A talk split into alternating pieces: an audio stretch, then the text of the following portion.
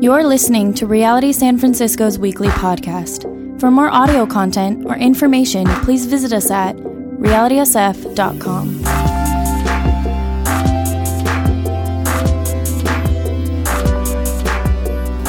All right, I've, uh, I was here last summer. I got to be here last summer because uh, Dave and I kind of have this uh, annual pastor swap thing sort of going where, where he's uh, actually, he'll be speaking at Vintage Faith in a couple months. And then last summer, uh, he spoke at Vintage Faith and then I came here. So like uh, Reality San Francisco, in fact, all of the Reality churches to us at Vintage Faith Church in Santa Cruz, it's kind of like we're sister kindred uh, churches. And so, like, I was thrilled to be coming back here, and I just am always thinking about this church and praying for this church. So, I love it here, so I'm just very excited to be here.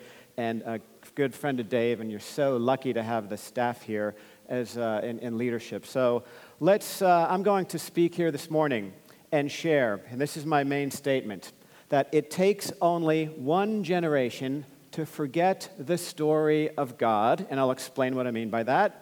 Yet the good news is it only takes one Christian living out the story of God to change someone else's life for eternity. I'm going to kind of give a little personal story here this morning uh, about how God changed my life and used somebody very unusual to do so out of the blue. Uh, so it only takes one generation to forget the story of God it only takes one Christian living out the story of God to change someone's life for eternity. Now, every person in this room, like if you're following Jesus or you're wondering about following him, you're all at some point of like in- interacting with God. And you all have stories that are going on that fit within God's story. And for me, I grew up like not knowing anything really about God, Christianity, church.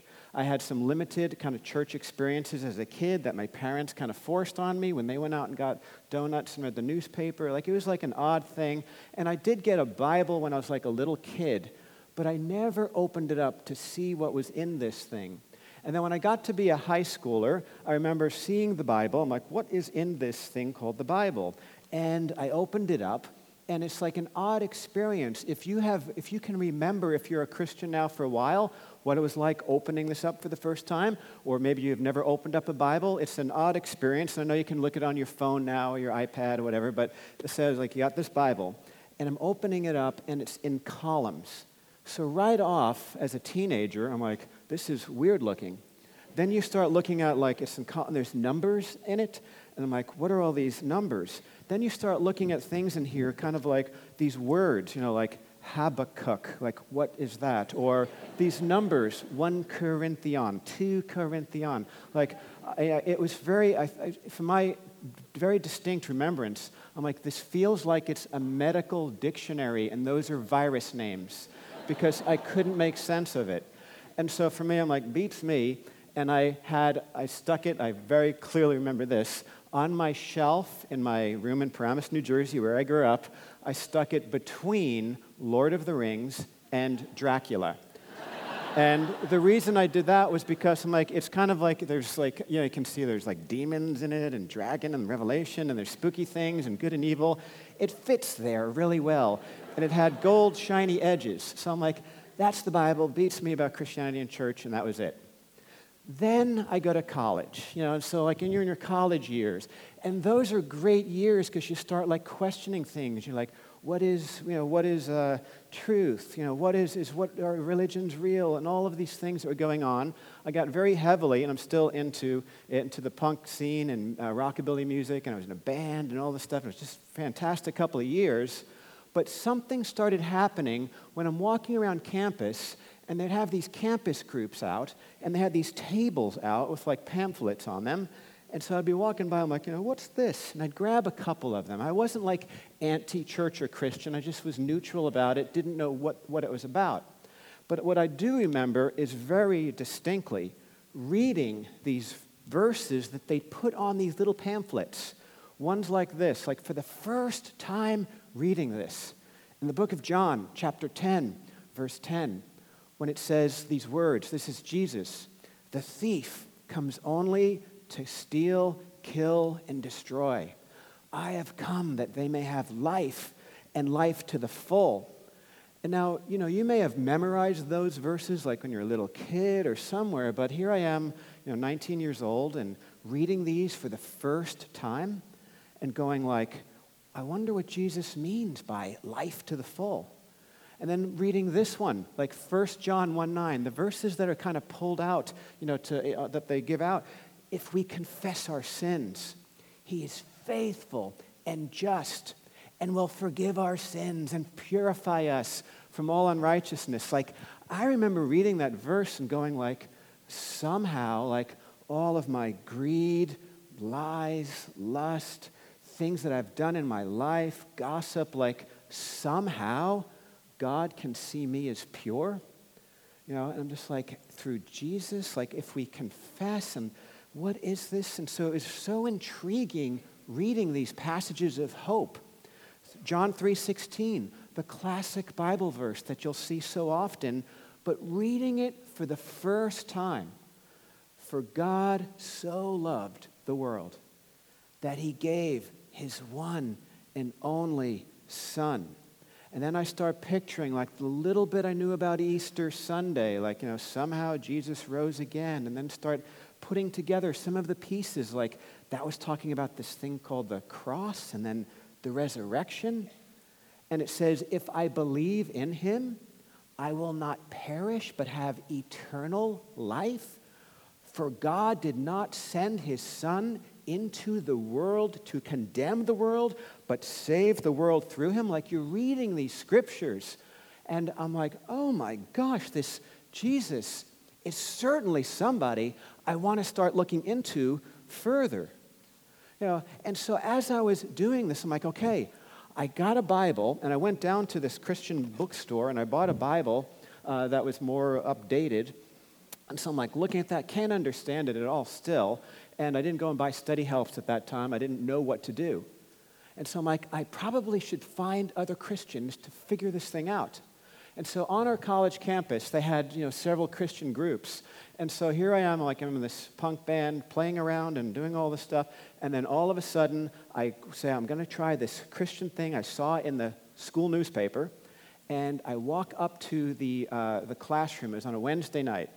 And I hear music. And I'm like, boy, this music sounds like 1970s commercial jingles. Like, even listening to, like, the, the, the music. And, like, and I open the door and like everybody's clapping and i'm just like yikes like what you know and they're clapping and then like you know and i this is how I, i'm very visual in how i think and, about things and what i do remember was and this was back in the 80s and i see this massive uh, color swathe of, of uh, pastels and i'm like oh my gosh like i'm like christians must be into what was a tv show at that time miami vice because they were wearing all of these things and so I'm just like, ah, you know, just like, I remember I didn't even go in. I'm like, this group is not for me. Like, nice people, but this music, uh uh-uh. uh And so I just left.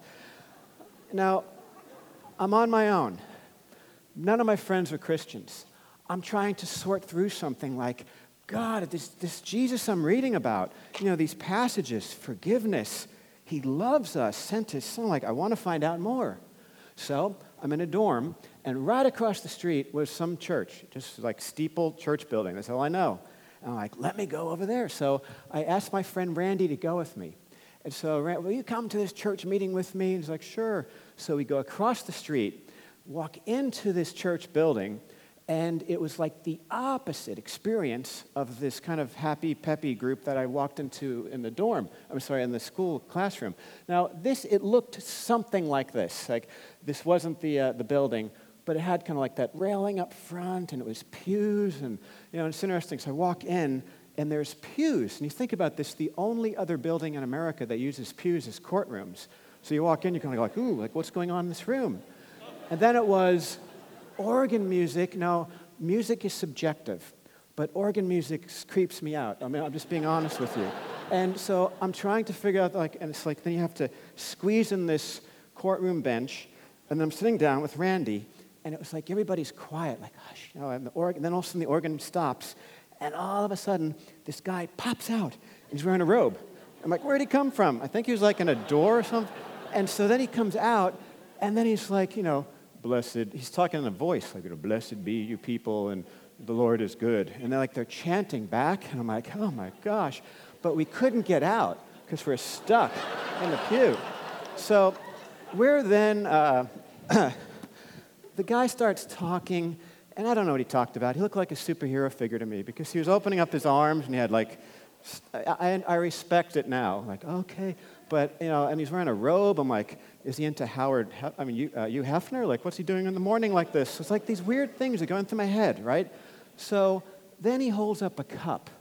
And I don't even know what he talked about. Flowers, something. I don't know if I even heard the name Jesus. Fills up the cup, and then he starts saying something. He's holding up. I'm like, oh, a magic trick. He's like talking to the cup. He's going to pull something out. And so then I'm like, all right. And then he's, without any understanding, people start getting out of the pews one by one and going up front. Now that room was, it had like this bench thing up in the front. So we get up, and I'm like, I don't know what to do, but we were stuck. So we went up front. And we get up to the front part, and they're like, all right, you got to kneel down. And there's the, the robe man, and he's talking to me, uh, to us, and then you passed the cup down. I got no really understanding what they're doing, but the person next to me hands me the cup, and then they're dipping the bread in. I now know what it is, but I didn't then, and they were saying something, and it was like, the body of Christ, you know, and the blood of Christ shed on you, shed for you. Then you took it, then you passed it to the next person, and you said it to them. Very beautiful, right? But I, again, I don't know. So I get that. I'm like, blood, body, magic cup. Like, I don't understand. and so I look to my friend and I just go like, I don't know. And I just gave it to him. I didn't say anything. Now, he knew you were supposed to do say something. So he's got the cup, and then he looks at the person next to him, and with quite confidence, he just says, The cup of wonder, right? and he says that. Um,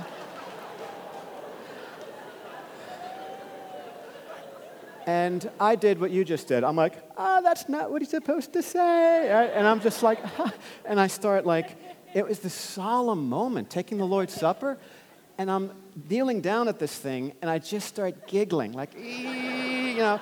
And what I remember was the railing, I can still picture it moving.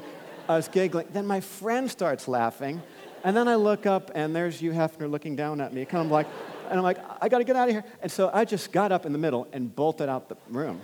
And my friend Randy came running out after me. I'm like, Christians and the church, I don't understand it. It's pretty bizarre. And that's it for me. You know, so like I was kind of like, no more. I've tried the young people's thing, and that was kooky, and this thing's kooky. So, but here's what I, so then my band moved over to London, England, and we're living over in London at this time, and I'm going to pick up this story later. Because at that point, I pretty much said, Christians are kind of goofy, weird, I don't understand this stuff, it's not for me. But then what I started realizing, and I'll say in our culture today, this is pretty predominant. As you're looking in at the church and Christianity from the outside, what you'll start seeing is like, what are the observations that just will naturally come? Very understandable observations. Right now, if you were to type into Google search engine and type in Christians are, look what comes up. Like, you know, we're crazy, ignorant, hypocrites, delusional, judgmental. And I know there's some sort of, you know, how Google search engines work. I don't know, but this is what comes up when you type that in. And it's like, that's not too good. You type in things today, again, looking in from the outside, type in preacher and see what images are coming up as you people, you know, and you'll see like there's a cartoon like, but now look at what's common in each of these these things. You'll see like here like scary grandpa with the Bible there, you are just like ah, and you'll just see like one finger pointing, finger pointing, finger pointing, and it's sort of like judgmental, sort of sound looking figures. And then what I did realize, I'm like, where is this posture coming from?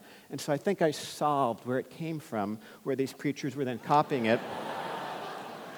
Now, but that's just like we're known primarily as being judgmental, right? Overall, that's what the statistics say. All right, again, I'm going to give a happy ending to this, but I want to raise up some of these uncomfortable observations about us. Not just how we're known, but then what do we believe? Like, do we really believe that a talking snake talked to Adam and Eve, right?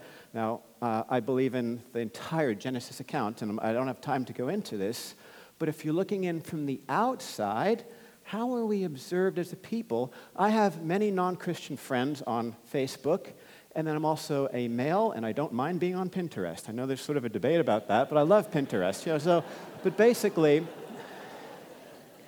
but basically, like you'll see images getting passed around, and I saw this one that was up there that said this. It says Christianity and it says the belief that a cosmic Jewish zombie can make you live forever if you symbolically eat his flesh and telepathically tell him you accept him as your master so he can remove an evil force from your soul that is present in humanity because of a rib woman was convinced by a talking snake to eat from a magical tree. Makes perfect sense. Now, here's what I know. If you're a Christian in this room and you know the story, you go like, that's not the story. But if you're only seeing glimpses of it, or seeing little bits and pieces of it. What I can say is that is, I would write that, right? That would be me writing that about Christians. Because I may just look at some outside things without going into it too deeply and then coming up with these conclusions like I did in college based on musical style, dress. You know, uh, the, the, in this one case, the pastor of that one church didn't explain things. There was assumptions that I believed. Like, and then we're seeing this rise. Like at Urban Outfitters, there's a shirt. It's super creative and great, uh, you know. But it says there's a thing like, well, if Christians really believe that uh, that the dinosaurs were on the ark, and that's a whole other discussion. Like, you know, uh, uh I don't, but there's a whole other discussion. And then they get off the ark, and then they live to the time of Jesus. Then they'll say, well, you know what? Jesus then probably rode dinosaurs, and tens of thousands of shirts are being sold. And then, like, you can see that, like, ha ha, that's funny. But then, is that what Christians are? So it gets like uncomfortable being around this. Now, what I want to do is there's all kinds of things that you mean you're in the world, you're in the culture, you're in San Francisco, you know that you know these are just natural observations that are being raised up about us. And you know, and then there's the groups that are really trying to pull out certain things. Like there's Richard Dawkins who wrote a book called um, The God Delusion. And there's a whole series of books like this. And they're saying, You're God Christians that you believe in. It says he's arguably the most unpleasant character in all of fiction. And then there's this list. I don't even read it, it's up on the screen, but highlighting that God is jealous and proud of it, a petty, unjust, unforgiving control freak. And I'm like, that's how, that's the God of the Bible? There's other things like that are coming out very, very clever. Awkward Moments Children's Bible. And they'll say things like, look, it's super well done. Uh, in fact, I'm writing the foreword for volume two. To, to the, I'm developed a relationship with the author, and I'm writing it to saying, like, I don't believe anything in it. So it's interesting he's letting me do this. But basically, uh, you know, it's pointing out here's the nice, happy Noah's Ark, but you've missed all of the drowned uh, dead people in the water and it's just a whole series. It has over 100,000 likes now on Facebook. And so, like, there's a tension being brought to the faith about things like this. So, as a someone peeking in at Christianity and we're seeing these things, or the accusations, you know, as I'd be, say, searching or a college student today, should I be a Christian? What is this about? And to our, the attention is being brought to, well, Christians pick and choose Bible verses, such as, you know, you look into the book of Leviticus, and there's things about, you know, you'll say some things you should do and some things you're not. Then why are you playing football? Because that means you're touching the skin of a dead pig, which Leviticus uh, uh, prohibits.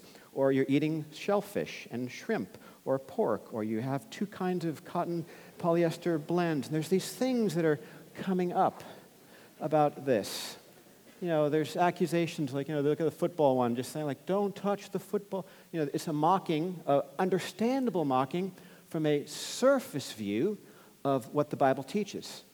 And then it spreads around, and it's like on Facebook, on Pinterest. You're seeing it in CNN uh, commentaries by even CNN reporters making statements like this. And I go like, is that Christianity? You know, and this story is being painted of the faith. Now, why is the story of God and Christianity being so misunderstood today? And I will say that now and I don't know everybody here, so I can't say, like, if you've read through the story or know the whole story. But when you read the whole story, you'll say, wait a minute, that's not what the scriptures actually teach. That's not who God is. And you're misusing passages and coming with all these, these conclusions. And I'm like, why is this happening today? And what I want to say is, like, I think it can be explained and let me turn to Mary Poppins as a way of explaining this. There's the movie Mary Poppins we all know. Uh, you've seen it. Mary is a good person. She comes in to save the Banks family, you know, to help them. The dad's in, too, bus- too busy with his business and his money, and the mom's off on, on her crusade, you know, it's just stuff like that. And the children are being ignored. It's to help the family. But now, what if you only looked at Mary Poppins, pretend you've never seen it before, and you're only seeing little bits and pieces of it strung together in a certain way. Let's look at this video clip to look at Mary Poppins. I want to show that because, like, was everything that we just saw from the movie Mary Poppins? Like, yes. But what they just did was they just took little scenes out of the context of the big story, and then it ends up being Mary Poppins is scary, hide your children. And what I believe is going on today is that there's a story being told now of God and the Christian faith that, understandably, if you've never seen Mary Poppins before, and that's all you've seen, you would naturally conclude it's a horror film. Hide your children. But if you then know the full story, then you go like, wait a minute, that's not Mary Poppins. Now, let me look at this because this isn't some sort of new, amazing thing that's going on. In history, transitions happen. If you go back to the book of Judges, which is in the Hebrew Bible in the Old Testament, and it was a time period when Moses was leading the people out of slavery and bondage in Egypt. Then he was bringing them into the promised land. And then at that particular time period, then what was going on was he passed the leadership down to a guy named Joshua, who was then passing it down to another generation. And so originally they saw God, and some of them still complained, and all of these things that we saw in the story of Moses. But then here's what happens it says, After that whole generation had been gathered to their fathers, this is talking about Moses and Joshua, another generation who grew up who knew neither the Lord or what he had done. So it's really interesting that you then have a generation that grows up and the story was still real, but they don't know the story. Maybe they're only seeing, hearing glimpses and pieces of it. But whatever it is, they don't know it. And then what you'll see is the people of Israel, the next, the next scripture, the verse right after this, talks about how then they became culturalized and started worshiping false gods of surrounding people groups because they didn't know the full story. And so, what I want to make a case for here is that it takes only one generation to forget the story of God. But here's the good news it only takes one Christian living out the story of God to change someone else's life for eternity. See, we live in a world today where, like, this is not going to be changed as more and more people are growing up in our culture and in our country, in San Francisco, Santa Cruz is very similar to San Francisco, and growing up, and they don't know the full story. So they're only seeing bits and pieces and criticism of how Christians pick and choose Bible verses and all of these different things that are then coming at us and like, yikes, now if I was them or if I'm you and you're one of them in this room, I would be so with you. I would be like, absolutely. I would say the same thing.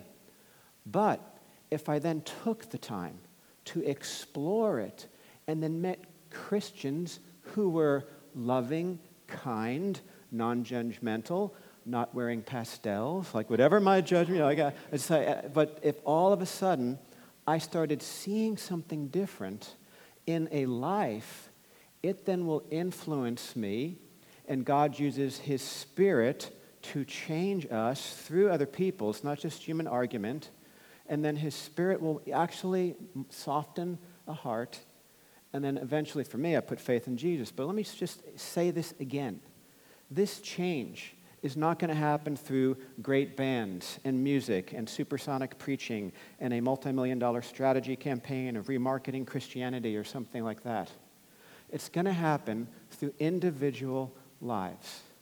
Let me now share just how my story ended up being affected by an 82 year old, unhip, uncool man who God used to end up having me put faith in Jesus. I was living in England at this time, gave up on stuff, Christianity, church, I don't know. I, am interested in the Bible still with Jesus. So I carry a Bible around with me. Uh, playing in, uh, our band was playing in all places. I put in my drumsticks, uh, beer, and my Bible. Like that was my little case that I take everywhere with me. And, and basically, I'm walking, I was doing temp jobs. I walk by a tiny little church building one day that was squished in between these other two buildings, and outside on a so unhip graphically sign that was made, almost like hand scrawled, um, Bible study inside today, you know, uh, lunchtime, all welcome. And I'm like, huh, I wonder what this is. Like, I got a Bible in my bag. Like, you know, like, huh, I don't know. Uh, should I go in? So I'm like, I'll peek in. And I opened the door. It was a big wooden door. Uh, and you opened the door, and then I looked right past the little entryway, and there was about three elderly people, and I mean in their 80s, respectfully, sitting around some chairs. And this is, if you go up, this is the one on the right. This photo is a man named Stuart Allen, and I'll explain the Ovaltine. That's him there on the right. And he looks up at me with this like innocent look, like, here for the study. Now, if he did not say that, right? If he did not, because I looked in, I'm like, old people, yikes, I'm out of here. Like, you know, it's kind of like this, my instant reaction. And I'm like, but the way he looked up, and I was kind of like, oops, wrong room, sorry. And he said that, I'm like, okay. And I sat down. And I was so nervous. I'm like, oh my gosh, what am I doing? You know, and there's three elderly people. And then he's like, here. And he pours out of a thermos, like one of those old school thermoses, into a cup. And he goes, here. And I'm like, what? He's like, Ovaltine. and I'm just like, I'm like, Christians are so strange. Like, what is this Ovaltine? And so I'm like, okay. And I drank it. I was so nervous. I drank it really fast. And then I give him the cup back, and then he pours another one in. And then he's looking at his two friends, kind of like, hmm. And I'm like, uh oh, what if they put something in this drink? And I am going to wake up in the basement, chained up, and a bunch of old people are going to be poking at me with sticks or something. Like I had like some strange vision there for a moment. But here's what they did. They said, We're studying the book of Acts. I can remember that. And then it was like, you know, and I'm like, Acts, what's Acts? And they didn't like quickly, I had to look up in the table of contents. Where's the book of Acts? I don't know. And then as they talked, they didn't like say, like, look at what you're wearing, like wearing like whatever leather stuff or human skull bullet ties or my haircut or different thing. There was no sense of judging me based on my outer appearance. Then as he did, and they just like I had a question, like any questions, they encouraged questions. And they never made me feel stupid for asking questions. And there is a sense of like intelligence about their faith. Now, I know Christianity is just simple faith, but when you have questions, and I think in our culture today, we need to be more prepared for questions. And they never, ever, ever made me feel dumb. And I can still remember, like, would you like to come Sunday to our meeting? And I'm like, sure, you know. And this is what I know it was the most unhip meeting possible. And there was maybe 20 other elderly people in this church. And the pastor was the organist, and he'd be way over here, and he'd play, I'm like, organ music, you know, I'd be like, okay. But I kind of know him a little bit, so I don't mind the music as much. And then it would get totally quiet, because it would take him like a while to then get off the organ, and then he'd make his way to the pulpit, right? And, but here's what I know. It's like, he then invited me, do you want to meet on Tuesday? And we met on Tuesdays, and he'd bring me these sandwiches. In fact, I loved Sundays because afterwards we go down into the smelly basement, and the elderly ladies there would like get in fights about me, like, I got some sandwiches for you, Dan. You know, because I was only the young guy. Like, no, eat my sandwiches. And then I'd be like, oh, you know, and I'd go home with like this bag of sandwiches, like so happy, because they took me into a loving, small community. And it was there where they, I ended up learning about Jesus And I was able to ask questions. Stuart Allen in that tiny elderly church, they showed me that not all Christians are judgmental or unintelligent. And I did have blind, oh, sorry, blind, simple faith, not blind faith. There was, there was reasons, but then I did have questions. And the questions were like, well, what do you do? You know, questions like, what do you do with those passages in Leviticus? I don't understand. Like, should we not touch a pigskin? Should we not be eating pork? Or do you not mix blends of clothing and shrimp? And then Stuart would lovingly, without like, don't ask that question or that's, you know, he, he explained things that I never heard of before, like context. When you look into the book of Exodus and Leviticus, and I wish I could say this to so many people because there's so much confusion about this, you have to remember it was written to a certain people group that God was making a new covenant with, the people of Israel in Leviticus chapter 20, verse 26. And then, I mean, you can spend an entire 40 minutes just on this, but I'll just quote a, uh, a very respectful uh, pastor thinker that you probably know to give a very quick answer to this one. But it was, you know, this is Tim Keller, uh, a pastor in New York City, who wrote Before Jesus' time, God's people, as recounted in the Old Testament, had to offer sacrifices to atone for sin and follow a complex set of rules for ceremonial purity. And, and, and then he says this included eating certain kinds of food while abstaining from others, like shellfish and then wearing certain forms of dress, garments woven with two kinds of material. That was the only one way could approach God, the only, the only way one could approach God in worship at that time. Today, such rules are not followed by Christians because of what Jesus did on the cross because Jesus fulfilled the law, ending its requirements. And there's some Bible passages I'm up there I'm not going to uh, read out loud. But then also, Christians are not bound by the Old Testament, but they're rather to be subject to the law of Christ. So then you go, like, well, what's the law of Christ? And does that mean like anything goes now? And you go, like, no. You then look at the New Testament and the New Covenant. And then Tim Keller continues and he says the New Testament reaffirms laws that are still to be obeyed like loving one's neighbor, caring for the poor, not committing adultery or killing. Then he makes a point to saying all of the sex ethic of the Old Testament is restated throughout the New Testament. So, what you'll see is a lot of the moral teachings about sexuality, adultery, uh, murder, all of these type of things, they are reaffirmed in the New Testament to be continued to be obeyed. But then in the Old Testament, you'll see that then there's a period where that was for that specific group. But you have to study that to understand. So I can see at a surface glimpse when you're like, do you not eat shrimp? Like, you see that all the time. But wait, then does the New Testament affirm it or not affirm it? You'll see Jesus declared all food clean in Mark chapter 7, verse 19. And Jesus later confirmed this in a vision to Peter in Acts chapter 10, verse 15. So certain dietary things stopped other moral things continued and they're reaffirmed. Or you'll see like this thing about footballs. It was so confusing. Why do Christians play football? Then I started looking into it, like, okay, I got it. That was a issue for Israel at the time. But then I also then realized, like, at a surface glance, touching pigskin, and you'll see things passed around and, and sort of Christians being mocked a little bit. But then I'm like, wait a minute, footballs were never made of pigskins. And they're like, oh. And then you go, in Europe, they're made from balls from inflated pig bladders. Kind of weird looking. Uh, but then what, what happened was, 16th centuries, they, they made pig bladder covered in deer skin. There's a photo of one that they've uh, found. And the, but modern footballs are still made of, they're made of cow leather. They still have an internal bladder, but it's, it's basically synthetic rubber. So I go like, oh, but now from an outside surface, I'd like pig skins, don't touch them, dumb Christians, right? But then I'm like, I never really stopped to look further into it.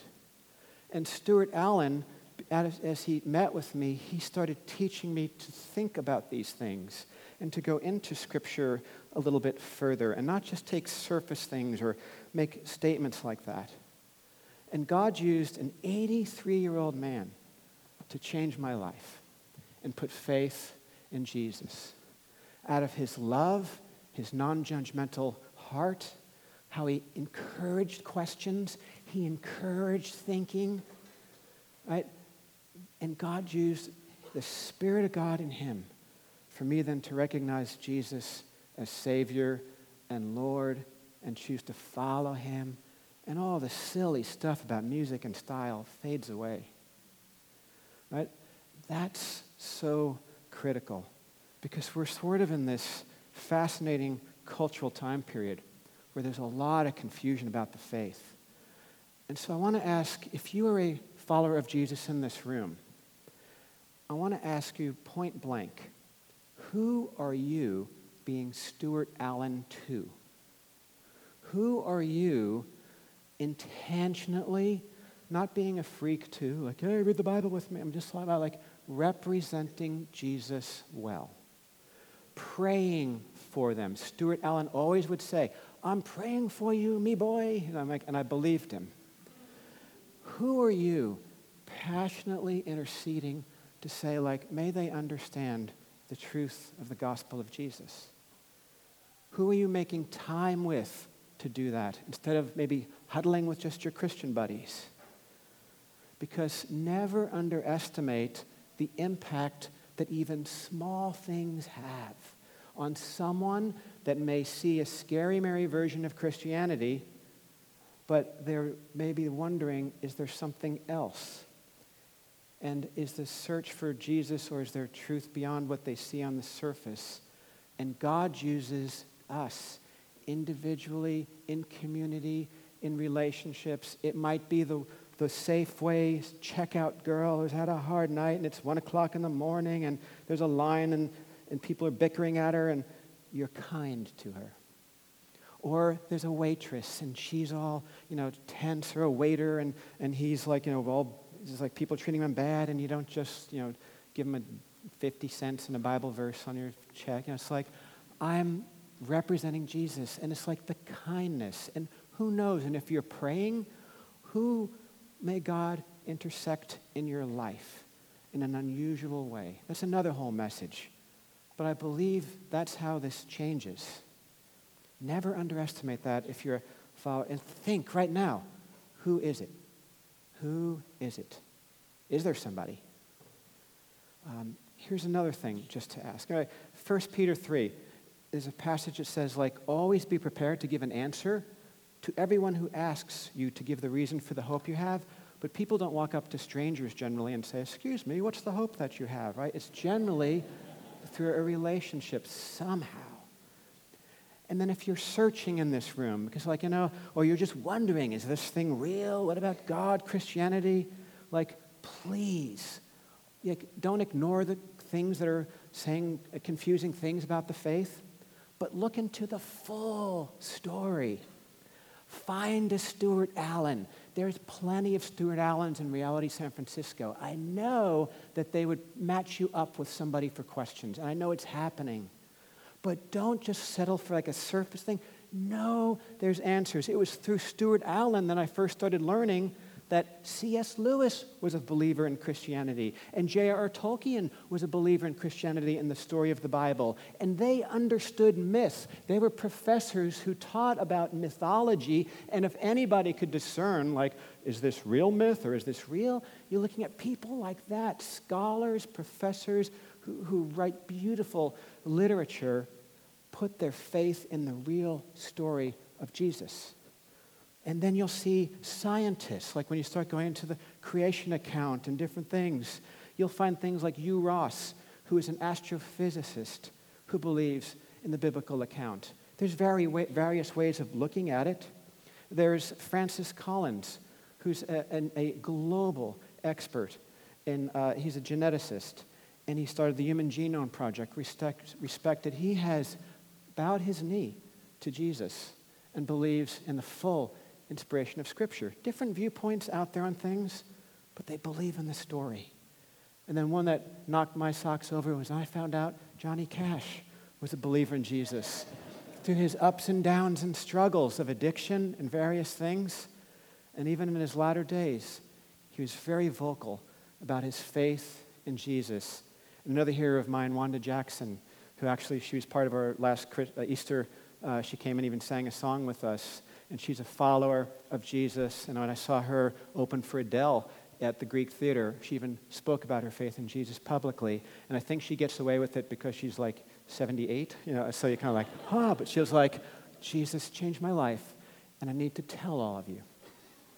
And she does that at every single show. She dated Elvis Presley, if you don't know who she is, when she was younger and was in the Johnny Cash movie in the Rock and Roll Hall of Fame. It only takes one generation to forget the story of God. And it only takes one reality, San Francisco person, part of this community, and of course, not in isolation. There's many communities within the whole community, and God uses us, you, to change someone else's life for eternity.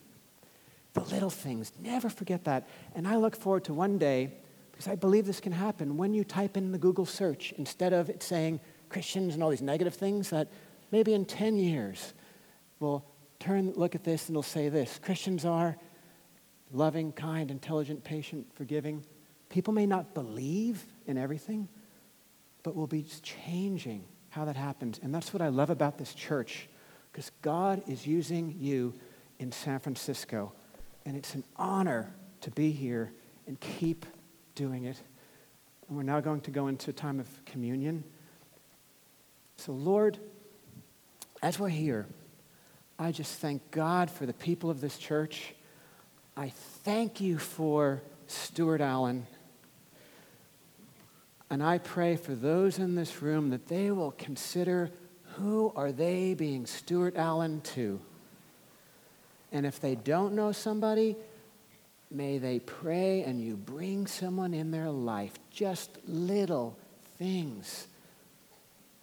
And I pray for those that may be confused or wondering, and I understand that fully.